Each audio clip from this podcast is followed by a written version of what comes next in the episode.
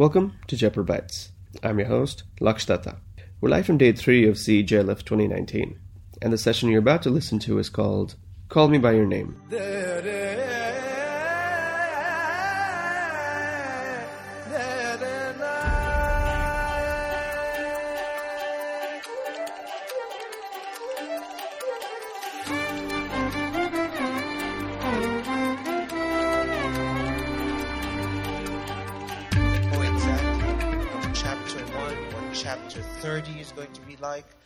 I have no idea what the next paragraph is going to be. Could you take us through the writing process? You know, I, I also work as a curator, and I'm very interested in uh, how artists and writers make their craft. Could you tell us a little about the process? The process involves, of course, waking up in the morning, and if you have a free morning, you, which I do have, I'm lucky enough to have a lot of free mornings. And if my children are grown up, then that means that I have the morning to myself and I don't have to take them to school. And I go from one thing, I go to my desk, I make coffee first, and I sit with coffee. And if something comes, it comes. If it doesn't come, it doesn't come. And I don't force it because I'm fundamentally very lazy. Uh, I have absolutely no discipline. If I can be distracted by emails, I love it. Uh, texts, even more. Uh, and I, I have to answer this email. It's very important. Of course, it's not important at all. It's just that I don't want to do any work. But basically, once I start writing, I write one sentence. It has to be perfect. Then the second sentence has to be also good for me. And third, and then I go back to the first again and said it's awful. Uh, and then I go to the second and the third and go on. And I do this sentence after sentence after sentence. At the very end of the day, I'm exhausted. And, uh, but then the next day, I go back to sentence number one. And I said, you know, I was right the first time. And I shouldn't have erased it. And it's a good thing because when you write with a computer, you can save all the cuts that you do because there's all kinds of apparatuses that you can use. In point of fact, it's that I'm such an insecure writer. Some people write from security and confidence. I envy them because I'm totally self doubting, self hating, self anything you want. And I have no discipline, and everything I want to say, I gainsay the next day, uh, if not the same. Let me give you a better example. As I start writing a sentence, and usually my sentences, for those of you who know, are very long. As I'm writing the sentence, I'm already correcting the beginning of the sentence. So it is, it's in a way you can call it torture, but if you are like me and you want to avoid facing reality outside the window, and you want to really bury yourself in something else, it's the best therapy in the world. You know, your fellow New Yorker and somebody who I believe would write with the kind of confidence that you lead us to believe you don't have, and which I don't believe. Uh, Toni Morrison said that painting had a greater influence on her novel than the writing of other writers. Uh, did the art and the ethereal light of Italy loom over uh, the novel? You know, I, I find that it has a very beautiful Caravaggio light. The, did you say light? Yeah, light. Yeah, I do like light. Uh, uh, it's funny because the Italian sunshine in the early afternoon, I'm talking about 2.30 or 3 o'clock, is for me the most sensual thing in the world, you know, apart from everything else. So why am I saying the most? I have no idea. I'm correcting myself, as you can see. Uh, but it is the light in the early afternoon for me is sublime because it's between dessert, after coffee, and siesta time. When the world basically says, okay, time out, we're going to stop everything, and if there's any noise in the background, it could be a cricket, it could be anything you want, or it could be a carpenter working steadfastly at his trade, but very in a suffused note. The noise never disturbs you, it's part of your nap and everything is sublime. Th- that's the best part. So if I can capture that flavor of rest, peace, safety, pleasure, I'm at home. Professor, you're a Proust scholar and a lover of his work. Um, in my own reading of Proust, I find that he lives either in anticipation or in nostalgia, but he doesn't really privilege the present moment. Was that an idea that you had explored or wanted to bring to your own writing? Um, it is part of who I am. Uh, I don't know how to live in the present. Um, I don't believe people who say, I'm in the, the here and now. I usually don't like people who are in the here and now. Uh, because I don't understand what it means to be in the here and now. I understand being in the slightly past or in the slightly future. I particularly like when I can remember myself in the past, anticipating the future, looking back. Uh, this is my time zone, okay? It's a bit ridiculous. I totally understand that that's why you're laughing. It's fine. But the, the, the real home for me is the one that shuns the world of facts, the world of experience, and is basically finding itself at home in some kind of time zone that does not exist. And I think that for Proust, that was also the fact. Um, for those of you who don't know about Proust, Proust, uh, when he was a child, he was going to be taken to Venice. Uh, it was the family trip to Venice. And he was so thrilled and excited by the trip to Venice that he developed asthma. And as a result of that asthma, he, had, he could not go to Venice. And he went to an aunt's house in Combray or Illiers, whatever you want to call it. And, and that became the home of his thought. So whenever he's homesick, he's not homesick for the Venice that never was, but he's homesick for the Combray that he never wanted to be in in the first place. Professor, summer romance um, is a wonderful idea for uh, for a book. It's powerful and memorable, essentially because it's doomed. You know, you know quite early on that this is not going to end very well. What do you believe readers could learn from the vulnerability and intimacy that existed between Elio and Oliver? I don't know if they can learn anything. They, they're not supposed to learn anything because usually I don't like to write with a message. I, I as you probably have understood by now, I believe in nothing. Uh, I have no particular loyalty to any idea, any ideology. I don't care. Uh, I'm hardly interested in other people, so it, it doesn't make me very. I'm going person. to leave immediately. no, but that's it's, it's a point. It's it's something that happens. So um, I don't want to teach anybody anything because I, I have nothing to teach anyone.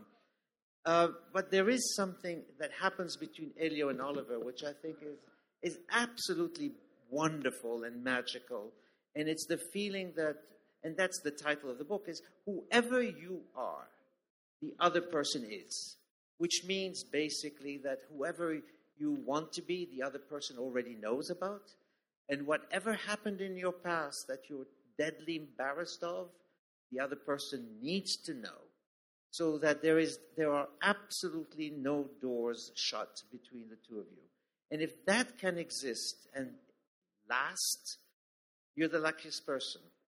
Uh, usually, uh, I believe that um, in intimacy is something that we all understand, but you have to also understand the flavor of intimacy. For example, um, if you do not confess to someone something that you're very ashamed of at the beginning of the relationship, the more intimate you become, the less you are likely to tell them about that thing. In other words, the more intimate you become, the more closed you become, which is a paradox, but I think this is what happens. So imagine for one second, as in the book, and that's why you have the peach incident, but you also have the bathroom incident, which we don't discuss, please. Uh, but it means that there is nothing about who I am that I have to be ashamed of. And if you learn that, it's good. It's a good thing to know. You know, a few years ago, Daniel Mendelsohn, when he was reviewing uh, Brokeback Mountain, or writing about Brokeback Mountain in the New York Review of Books, he made a very profound distinction, I think, that the American rhetoric uh, of people clamoring to praise the film was about how it was a modern Romeo and Juliet. And he said this praise is uh, incorrect. And it's incorrect because Romeo and Juliet was a social tragedy, one that was forbidden by families. But what makes Brokeback Mountain such a profound one was that it was a psychological tragedy because the the characters internally don't allow each other for the love to flower and to blossom. Is that an idea that has resonance with you and your book? No, um, and I will tell you why. Uh, if I didn't tell you why, you would think I'm a horrible human being. um, no, the, the reason I would why- never do that. You might think it, and that would be devastating.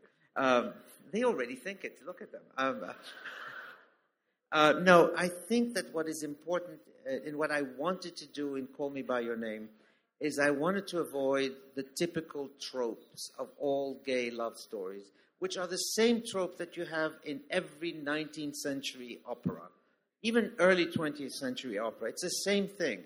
Every love is doomed. Either it is forbidden because there's different class structure, or it is forbidden because uh, there's something morally wrong. And basically, the woman usually dies of tuberculosis. She coughs herself as she sings the farewell aria. Or you have in gay stories, it is always somebody getting killed, someone getting reprimanded, somebody, there's always terrible things happen. And I said, I don't want to write this kind of story. I don't want, I didn't even want to write about somebody dying of AIDS. I figured, yes, this all exists. I know it exists in the world. In the whole world it exists. But I didn't want to go there, which is why I have two individuals who are simply in love with each other and don't necessarily die and are not necessarily ashamed of what they want. There is no coming out moment. Elio, from the very first page in my novel, knows exactly what he wants from Oliver. He wants to sleep with him. That's it. He knows exactly what he wants. And he's going to try to get that if he can. There is, if there is any shame, and shame is a very important uh, emotion that we feel, it is the shame of wanting someone else. I've always believed that the, it, it doesn't have to be shame of wanting somebody of the same sex. That's not the shame I'm talking about. Shame when you are desiring someone else whom you haven't spoken to, whom, who doesn't know you, who certainly doesn't know what you want from them, him, her. The shame of wanting someone else is devastating. It arrests you, and you may never be able to get over it. And I'm sure that every single human being has had a love that we kept in our hearts and never allowed to blossom. So, would you now would you now talk to us about how the book came to be made to into a movie. Uh, became a picture now. Um, the, the, the, the book got published in 2007.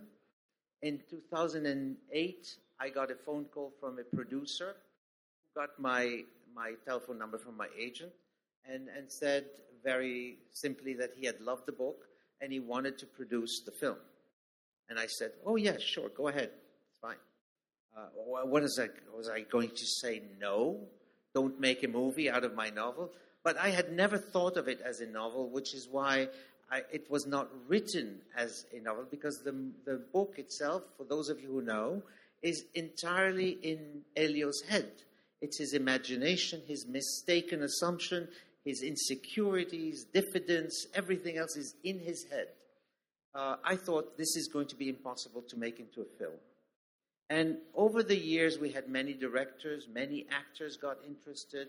They all had different functions to attend to, and they couldn't do the film. And it took about, I think, another five to six years for someone to finally materialize and say, We finally found the right script. We want to make it. And one was James Ivory, and the other one was Luca Guadagnino, and they were going to work together. Now, for those of you who know James Ivory, because you all live here and you know that he loves India. Uh, he, for me to know that James Ivory was going to be involved was already okay. This is this is good news. And and Luca Guadagnino's film was, I had seen one of his films before and I had adored it because it was visually splendiferous. There was absolutely no other way to describe it. And it was very much done in the style of Luchino Visconti. I don't know how many of you know him. Um, so I, I was at home. I felt very. So we met at a coffee shop, and I. Um, they told me that they wanted to make the movie. How much they loved the novel. Yeah, yeah, yeah. Okay, fine. I know. Um, then they, they said that we're going to, and I love telling this moment because they said, you know, there's a whole chapter in the novel that takes place in Rome. And they said they were going to uh, reduce the size of the Roman incident. I said, yes, I understand the reason for that. Then they said, we might reduce it significantly. I said, yeah, sure, I understand that as well. Actually, we're not going to do it in Rome. I said, fine, do what you want to do. I don't care. I never basically interfered in the movie making. I did nothing. I showed up on the set because I wanted to see what a movie looks like. I'd never been on a film set. Uh, and uh, they said, We need your measurements. And I said, Why do you need my measurements? They said, Because we're going to dress you up in a suit so that you can look, they didn't say that, but so that you can look totally ridiculous in the film. So I said, I didn't know that I was going to be an actor. I was never an actor. I, and so I had a lot of fun doing it. Eventually, um, the film was made. It was made very fast, in six weeks. And they worked six days a week, not five, which is usually the way it's done. And uh, then they said it was in San Sundance, and I went to Sun. I didn't go to Sundance because it was very cold and it's too far away and I didn't want to get involved. I figured the movie was going to basically be a bit of a flop. Uh, it was going to come out in DVD in a few weeks and then I would see it. Uh, but then I heard that it was done, done very well. So the next time it was showing was in Berlin, and I went to Berlin to see it, and I adored it. I adored it. I think it captures everything. And the last thing I can say about the film is that what it did do without a voiceover was to capture all the emotions that Elio feels in his face. And I thought that was a brilliant move and a brilliant part of the actor. The actor himself was absolutely brilliant because he was able to convey all the doubts, all the insecurities, and the questioning that one has when one feels desire for someone else. It was all there on his face. So I thought it was beautiful. You know, uh, the Indian writer Arundhati Roy declined to sell the rights of The God of Small Things um, because she believed that the reader had an individual relationship with the text and the characters and didn't want one person shaping them, imagining them, and putting them on screen in a way that film can be quite prescriptive. And I read that you imagined Elio and uh, his appearance in a certain way when you were writing the book and also with um, Oliver. And now you only picture Armie and Timothée. Were you concerned that a film becomes prescriptive in that imagines a character and then you have to let one person do the decoding? It's fine. It, it really is fine. Uh, one shouldn't be that precious. I mean, can you imagine Shakespeare complaining that people are putting Romeo and Juliet on film? He wouldn't complain. He would say, fine, do it your way, however you want it. Uh, one seldom should take oneself this seriously um, because that makes you doubt on the seriousness of the whole endeavor. I didn't say this. It gets erased from whatever record exists, but it's fine. Um, no, I think that um, one should never um, be afraid of what a film does to a book. The book has a reality, the, the film has another one. They are not competing, they're totally sort of complementary to each other, and that's fine. And the fact is, of course, that I can no longer remember what Oliver looked like and how I imagined him in my mind because he has been displaced by Armie Hammer. And if you are the kind of person who listens to books, the voice that you associate with the prose is Armie Hammer's voice because he reads the whole book on tape. And that's fine. That's fine. Uh, there's no interference, I believe, from one vi- uh, medium to another medium. And I have no problem with that. And because the, bu- the film was such a powerful and beautiful um, adaptation and homage to the book, did you encounter nuances of the, the character's relationship that you hadn't known or discovered in the writing of?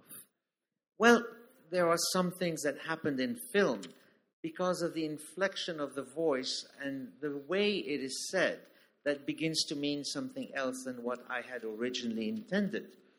But what happens is that people will ask me questions about the film in view of the book, in which I say, you know what, your reaction is correct. And the one scene I can think of most famously is the scene in which the father is speaking to his son at the very end of the movie. when I wrote the scene, the father said, You know, I envy you what you feel. I came close, but I never had this. What I meant to say was, I came close to having this kind of love for someone, and I never found it, not even in your mother. And what it doesn't say, not even in your mother, but that's what I intended. And when Elio asks his father in the book, Does mom know? What he means to say is, Does mom know that I and Oliver had a relationship? And the father says, No, she doesn't. What people have reacted to is say, No, that's totally wrong. And I think they're right, uh, except I didn't know it. Uh, what they are meaning is, is that does mom know that you came close to having a gay relationship and never did? And he says, No, she doesn't, which is an interpretation that had never crossed my mind. But now, in retrospect, if I were teaching the novel, I would say that's the interpretation that is correct. So you learn things from the public. You know, unlike the movie, which ends with the two men uh, young, your novel gives us a glimpse of, of their future. Why was it important to portray an encounter between the two lovers 20 years after the affair? What was the coda that you were trying to reach for? Um, well, can I There answer this by spe- stepping back? Please. Okay. Uh, some of you may know this because I've said it before, but if you don't know it, as I was writing, I had no idea where I was going to go. So I was going to have them become very close. Um, there was not going to be even a kiss, no, no sex, absolutely. And, uh, and Oliver was going to die. He was going to drown in the water going fishing with Anchise. And it's a tragedy. This is why you have the episode of the burning of the body of Percy Shelley, Shelley at the very in the middle of the novel, because it was a kind of foreshadowing of what was going to happen to Oliver, whose body was going to drift into the sand, and oh my God, he's dead. It's terrible. Okay. Um, but then I decided, no, let's go on. So I'm always changing my mind midway, and I do uh, many, many alterations as I go along. And one of the things that I got at the end of the trip when they say goodbye to each other, I figured can't leave it hanging like this. Something has to happen. Well, Oliver gets married, end. And I said, no, that's still not good. That's not a good enough ending. So Oliver goes and visits the family. Now he visits the family with his children. That's nice. That's not the end. Um, Elio goes and visits Oliver in his college, and they have a nice moment together as they're having martinis together. And I, and I said, Yeah, that's, that's, that's pretty good. Okay, we can end here. It didn't make me happy. So I had a last meeting 20 years later when Oliver returns to the house and they have their last meeting together. And of course, as you can sense where I'm going with this, is that we want to know what happens after this. Well, I didn't want to enter into the domesticity of their relationship because domestic life is not necessarily romantic in the sense of a courtship novel. And so I stopped there. But now I'm doing some work in retrospect to understand what happened in those 20 years. What did you learn from the process of having the book adapted to screen that you can now bring back to the form of the novel? I don't think, I don't know. I, uh, I don't think it works that way because I think in terms of sentences and the music of the sentence and the cadence of the sentence, even though I wrote this novel very, very fast. Um, in four, mostly four months. It's a bit less than four months. So it was very fast, but I want to make sure that every sentence has music. So I'm not interested in the facts, in the faces. I'm not interested in what is visually sexy. Um, I'm more interested in does the sentence work? Does it make the desires I have in my heart come out like music? Which is what I want to do. It's basically whatever's in my, my gut, heart, mind, whatever you want to call it, that it has to come out, it has to come out musically. Once the music is there, that's all I care. Whether it's visual or not is incidental for me. Want to go back to the fact that you said you played a small character in in the film. I don't know if you know this story about Michael Cunningham also doing the same thing uh, in the hours, and then they cut his scene. he was very vastly disappointed by the fact that he wrote the film and at the director's invitation acted in it.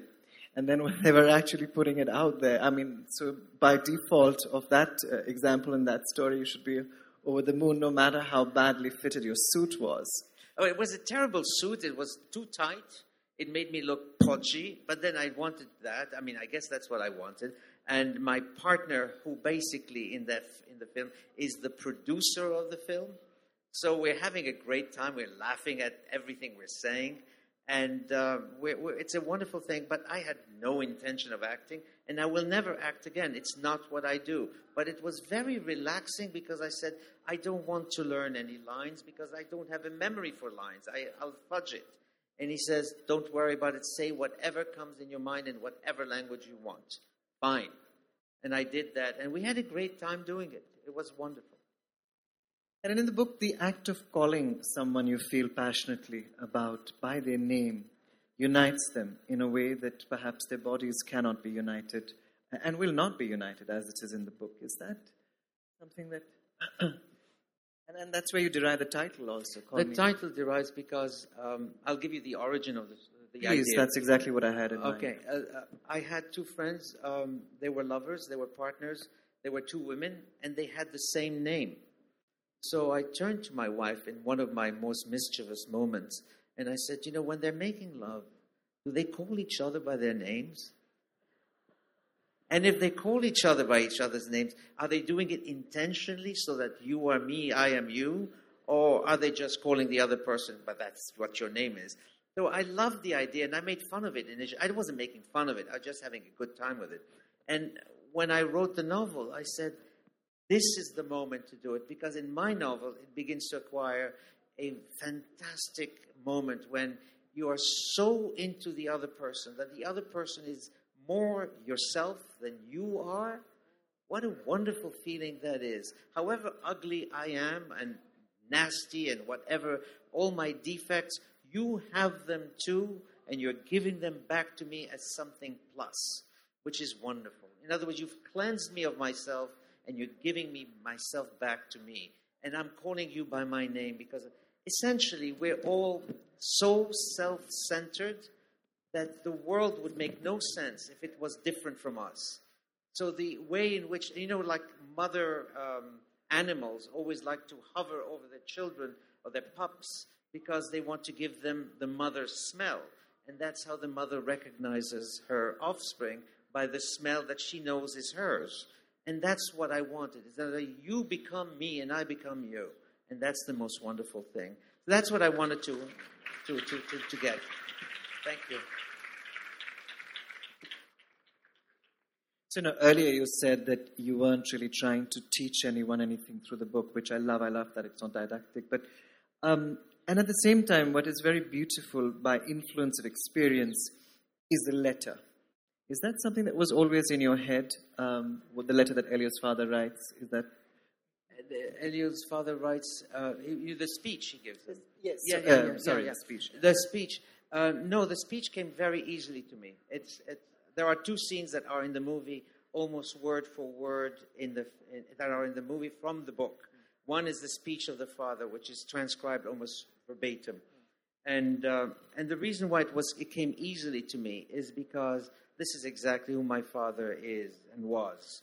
Uh, a person who was so open minded about, particularly sexuality, not politics, sexuality, that uh, he, he used to say to me, You know, once you're in bed with someone, anything you do is fine. You should have no shame of whatever it is that is in your head. And, um, and he was right. And so, this is the kind of attitude I wanted the father to have. And I wanted the father to say, I know what was going on. And I wanted that to be a surprise to Elio and to the reader. And I wanted that to be a surprise to the viewer of the film as well. When the father says, You know, you had more than one friendship. This is, let's not talk nonsense here. And I think that's wonderful that the son does not even deny it or attempts to deny it, but then doesn't. And I, I wanted that relationship between the father and the son to exist because in my life it was a very it was a very troubled relationship, but it was a very close relationship with my father where we would exchange facts about our personal lives quite openly, which I think is wonderful. And if you think about it, for people who are trying to come out to their parents, what better model? I mean, in retrospect, I thought this is a great model. If a parent who has a daughter or a son who is trying to tell him something blocks that speech, he's being awful. So that father should let that child speak or should make it possible for the child to speak. Uh, otherwise, what kind of parent are you? What are you doing? I've been signaled that. Um, thank you, thank you. I feel like a preacher. I'm not. Uh, I've been signaled to take um, to give you one last question, and then open it up uh, to to your readers. Is it true that you're considering a sequel to the book, uh, and would you consider sharing what you're working on next with your readers at Jaipur? Well, I think my agent is out there somewhere, and she's saying, "Be Lynn. careful what you say. Be careful of what you say." No, what I wanted to do was to take um, three moments in the lives of the father, of the fa- of Elio, and of Oliver, as they are working their way. Of course, the father in the novel, for those of you who don't know, is not there 20 years later. Um, but what I wanted to do was to capture what their lives was like in those 20 years so it's not so much a sequel as it is a prequel to the end when they do um, connect again 20 years later. And I hope it's a good connection, uh, one that everybody and I'd want to see happen. So we're going to open up uh, the floor to questions, and I've been given a brief um, by Professor that we would like very much for questions to be short and direct. Uh, can we? Do we have mics and? There's a gentleman there who has a question. This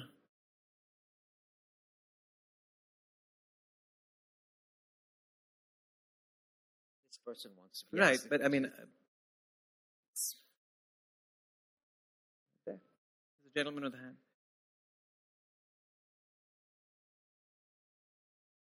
Been hearing this.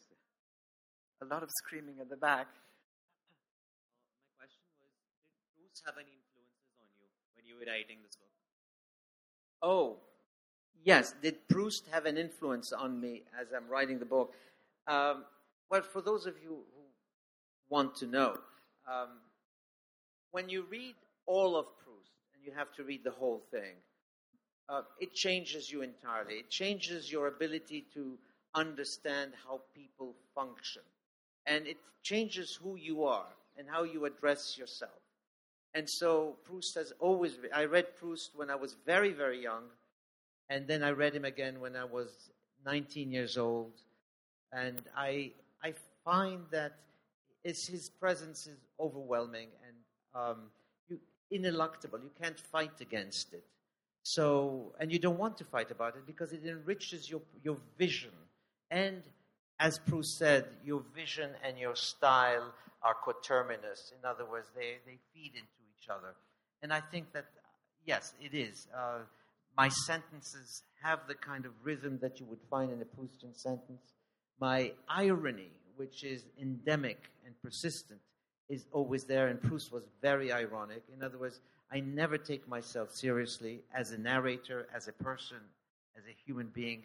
Every opinion I have is changeable and will change. Every opinion I have about an artist is, is subject to alteration. Every opinion, bad opinion, particularly I have of people, always sort of is changed over time and changes again and again and again. So if I hate you today, tomorrow I will love you, but after tomorrow I will hate you again, and I may stay hating you for many years, and then I may love you again. That sort of thing. That's Proustian. Is that a lady in the front, ma'am? Please. Thank you for that lovely conversation. Um, I can't believe I'm actually asking you a question because I love your book and I love the movie so much. I consider it one of the greatest and most tender love stories I've That's ever true. read. So uh, my question to you is: What is one of your uh, what, what is a great what is your greatest love story? What's a book you've read or a story you've read? Your version of a greatest love story. And you spoke very interestingly about intimacy, and that intimacy precludes uh, being open with each other. How do intimacy and love fit together, in your opinion? Oh, well, I, I, I don't, it would take forever to answer the question, but all I can say is that art is, in fact, our attempt to enter into intimacy, if not with ourselves, which is the case, at least with the readers and with the public, with the real world out there, hoping that the real world will give us the authority to trust ourselves. Uh, in other words, intimacy is not something that you have, it is a transaction that you have with the world and that you get back from the world so that you can start believing. I never believe myself until I hear people believing in me. And then I say, maybe they're stupid or maybe they're brilliant. Uh, and I'll change my mind every single day. That's how I operate. But I think that art is, in fact, a vehicle to get into what is most private about ourselves.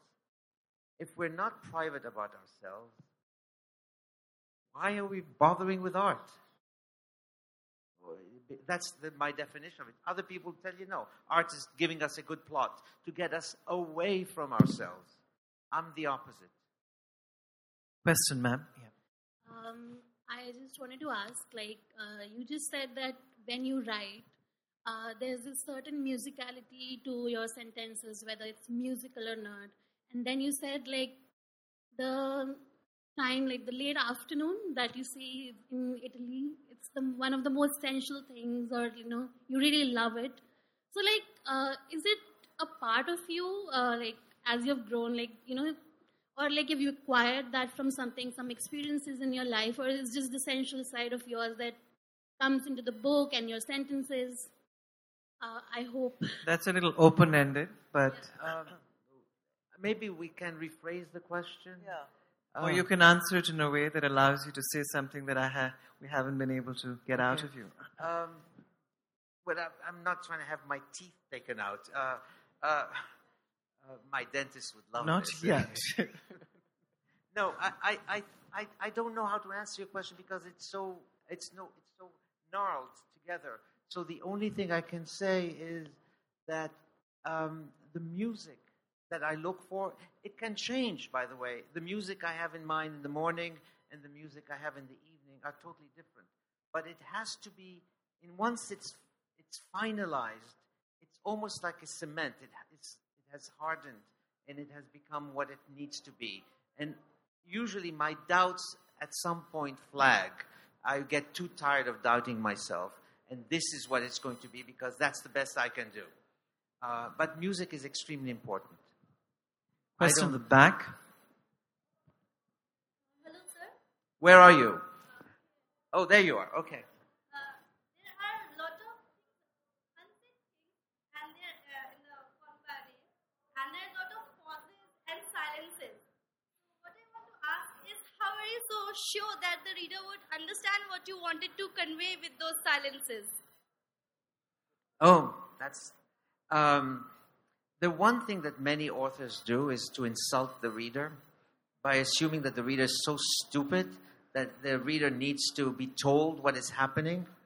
If you're doing your job correctly and rightly, the reader gets it. Uh, one editor once told me many years ago, Andre, we get it. We understand. You don't have to go overboard explaining what's obvious. But there is a scene which, for me, was the hardest scene to write. It's the scene in which Elio and Oliver are biking together and they're in front of the monument. And that's the moment when Oliver and Elio will have a conversation that is extremely oblique. Uh, at which point, you know, Elio will say, uh, Oliver says, God, is there anything you don't know? And Elio replies, God, you have no idea of things that I know nothing about. Nothing at all. There are, and so Oliver will say, What things are you talking about? Things. You should know what things these are.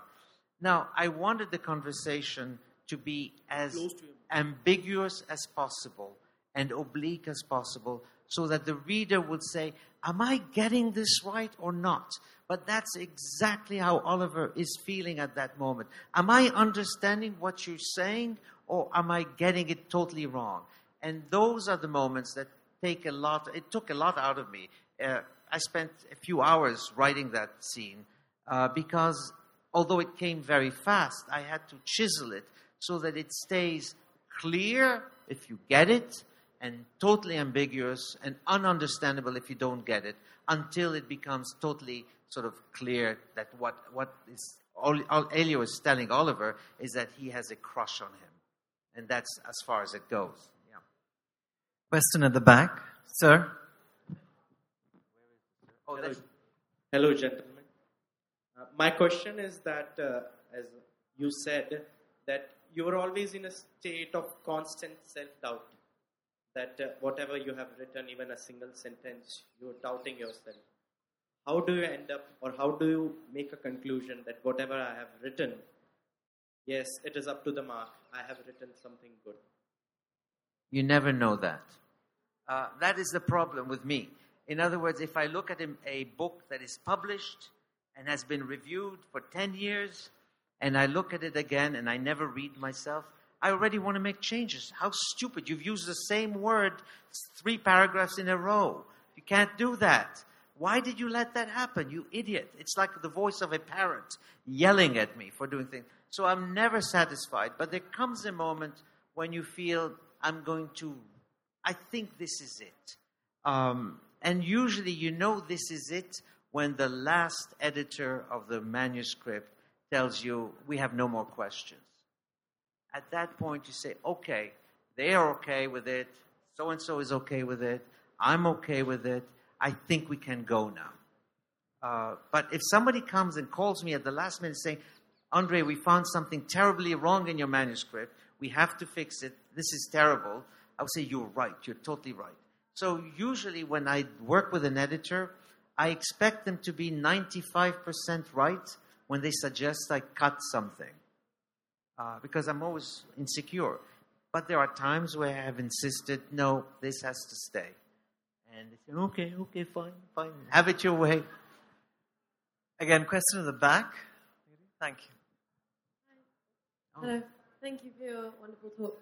Um, when you spoke about the shame of um, desiring another, no matter who they are, uh, what do you think is the source of that shame? And is that desiring another as opposed to being content with just yourself? Or sort of, is it that we aren't recognizing our own completeness, so there's a shame in that? Or where do you think that shame stems from? Uh, how much do you charge an hour? Um, no, I think that um, in every instance of desire, it's that we want something from someone else. And when we want something from someone else, uh, we think we are not worthy of obtaining it, which is why we hesitate. When you have to call someone on, I don't know, on a night in order to make an appointment, or to make a date, or, or you send a text nowadays, I'm sorry, okay. Uh, you, you want to go out with someone and you want to sort of reach out to them, there's always a moment in which you hope that their telephone does not ring, that the answering machine does not work, that the text you have is the wrong one, their number is not correct, so that you don't have to confront them. And this tells me that there's something wrong, not only in myself, but in every human being who wants something from someone else and that we're not sure that they want the same thing from us. And that moment of self doubt is usually overcome right away, or it can last a week, a month, 10 years, 40, 50 years. Sometimes it never goes away. And I understand that. And I find that particular form of awkwardness, shame, um, so this kind of unwieldy sense of not being able to understand what you want exactly to be really the history of our identity. The only thing I would say to that is I'm so glad that the inventors of Tinder were not thinking about that, Professor. No, it's true, but I, I, I don't use that of. You wrote I- a book, They Invented an App. I so would be think- curious to know: uh, Do you present yourself on Tinder with a picture? I would hope so. Okay. Otherwise, there'd be like a stalker or somebody who want to call the yeah, cops you, on. You put your best picture that you've got. You say the most interesting things about yourself, and you go with it. Uh, I would never have been able to do that because I said nobody's going to want to do this. Uh, who am I that they want? Nah, nah, nah, nah, nah, nah, nah. I'm going to go home. Question in the back. Hello. Uh, your writing about intimacy is very warm I would like to ask you how hard is it to not make it, make it into something obscene when writing about sex and love? Uh, it's, it's, it's very difficult because I remember when I was a teenager, there was a magazine, I don't know if it exists still, called Penthouse. Uh, how many of you have ever seen Penthouse? You're all so young, it's terrible. Uh, but Penthouse had images of naked women. And the reason why I preferred Penthouse to Playboy is that Penthouse had a kind of fuzzy feeling to it. The picture was not accurate enough for what I wanted from those pictures when I was very young. Uh, Playboy was very obvious about what they had. And so when you write about sex, you want to keep it slightly vague, but you don't want to be too cute or canny about the whole thing. You want to allow the reader to understand exactly what is happening. You don't want to use nicknames for the parts of the body that sort of the other writers have done. Um, you want to be as ob- and you want also to catch the reader unawares that suddenly you're talking about semen or you're talking about pain or whatever it is. You want to give the right facts, but you're not giving them in their right order. So you are allowing a touch of um, a touch of ambiguity to inhabit something that's at the same time very graphic. The one thing you don't want to do is to be ashamed of talking about sex or about body functions. Anybody. I have vomit scenes in my book. Uh, no, there's only one vomit scene, and I love that scene because at some point, Elio vomits, and Oliver says, Do you ever chew your peas when you eat? Uh, because obviously he's vomiting whole peas. Uh, and I love that. That sort of. In other words, you can be as accurate, but you have to be not in the right sequence so that people can say, "Yes, I know where he's going with this. I can tell where he's going." I understand there's a question from the back, but there's been somebody waiting here in the front. Would you be so kind as to bring the mic up here? How do you see the hands? I never see the hands. Oh, there she is. Oh, Hello, uh, thank you. hi.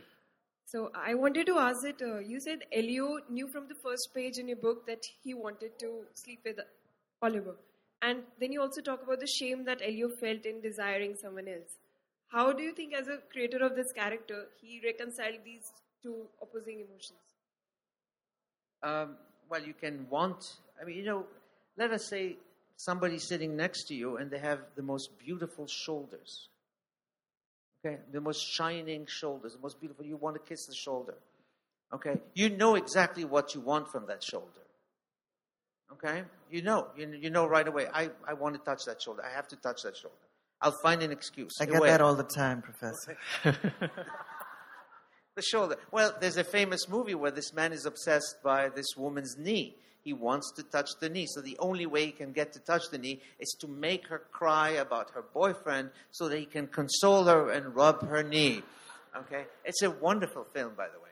Uh, so what I wanted, um, yes, you can know that you want to touch the knee, the, the knee, the, the shoulder, but at the same time, you feel that you're totally inhibited. How am I going to do this? What am I going to do? And this is mortifying. I want to touch your shoulder. I should get to know who you are first. I need to know whether you want me to touch you. Do you want to touch my shoulder? Okay, Th- that sort of thing. And you, you, you hesitate, you hesitate. And the whole first two chapters are about Elio fighting and struggling with himself to understand who is Oliver and will Oliver be shocked? As you know, you can anybody can be shocked when you tell them, you know, I have a crush on you. You do? Oh. Uh, you know, you always expect something like that. So the two feelings are totally sort of um, coincidental. There's, At the back? Uh, would it be at all possible for to read out what the father says in the end to his son?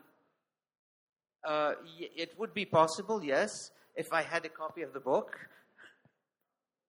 and if I had glasses. Another question in the meantime when we organize that. So go ahead.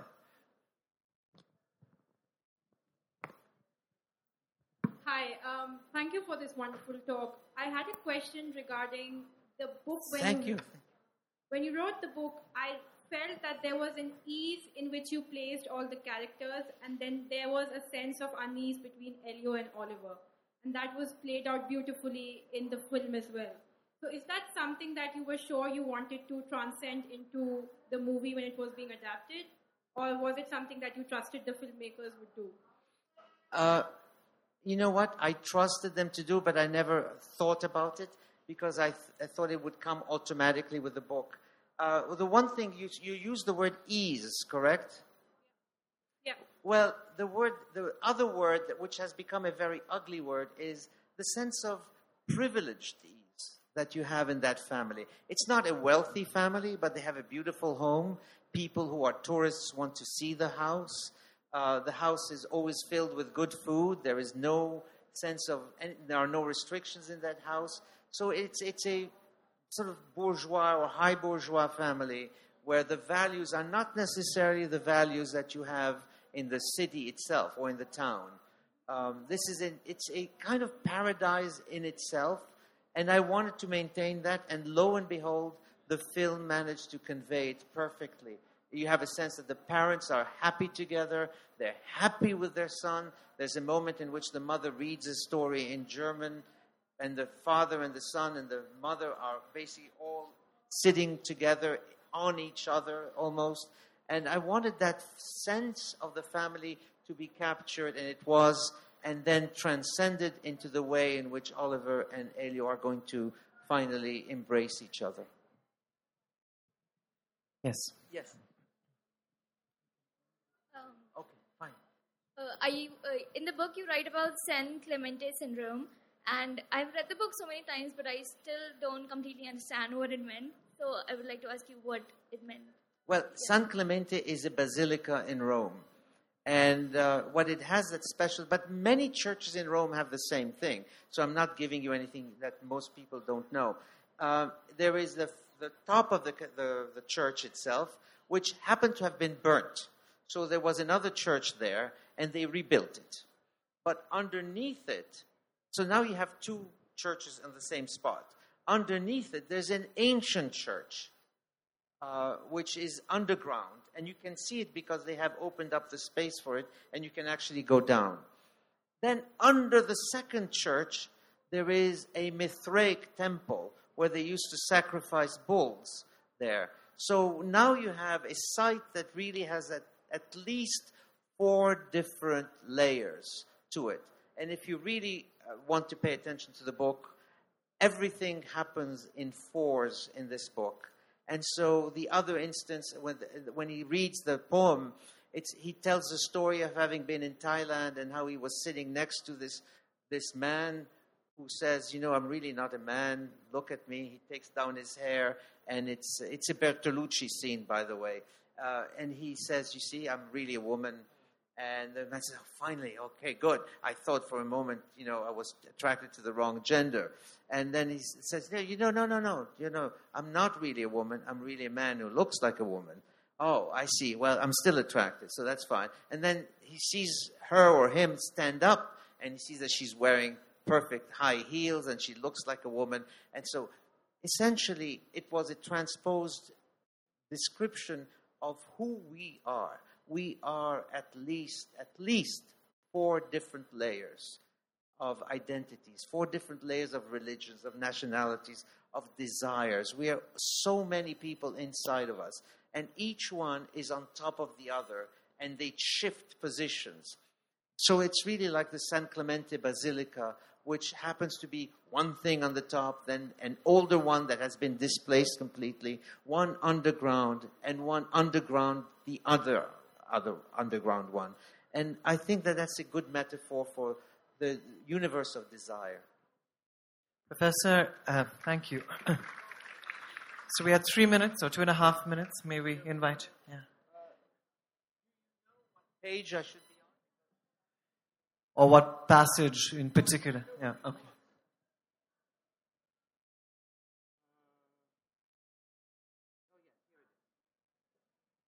You realize, of course, that as I'm reading this, I'm competing with the actor who gave a fantastic rendition of this. You had a beautiful friendship, maybe more than a friendship, and I envy you. In my place, most parents would hope the whole thing goes away or pray their sons lands on their feet soon enough. But I am not such a parent.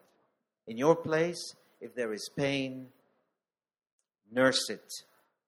And if there is a flame, don't snuff it out. Don't be brutal with it. Withdrawal can be a terrible thing when it keeps us awake at night and watching others forget us sooner than we'd want to be forgotten is no better. We rip out so much of ourselves to be cured of things faster than we should that we go bankrupt by the age of 30 and have less to offer each time we start with someone new.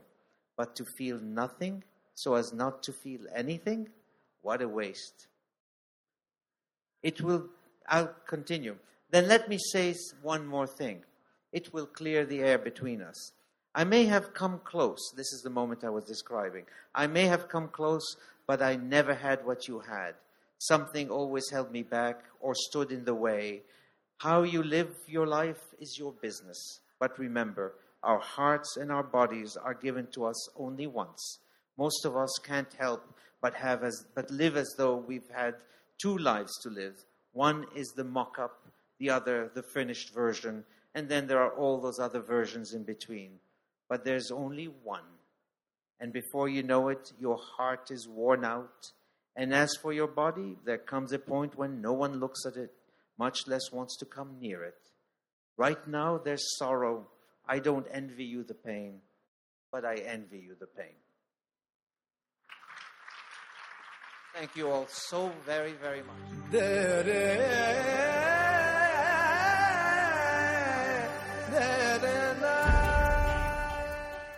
Thank you for listening to Jaipur a podcast produced by Lonchora in association with the ZEE Jaipur Literature Festival.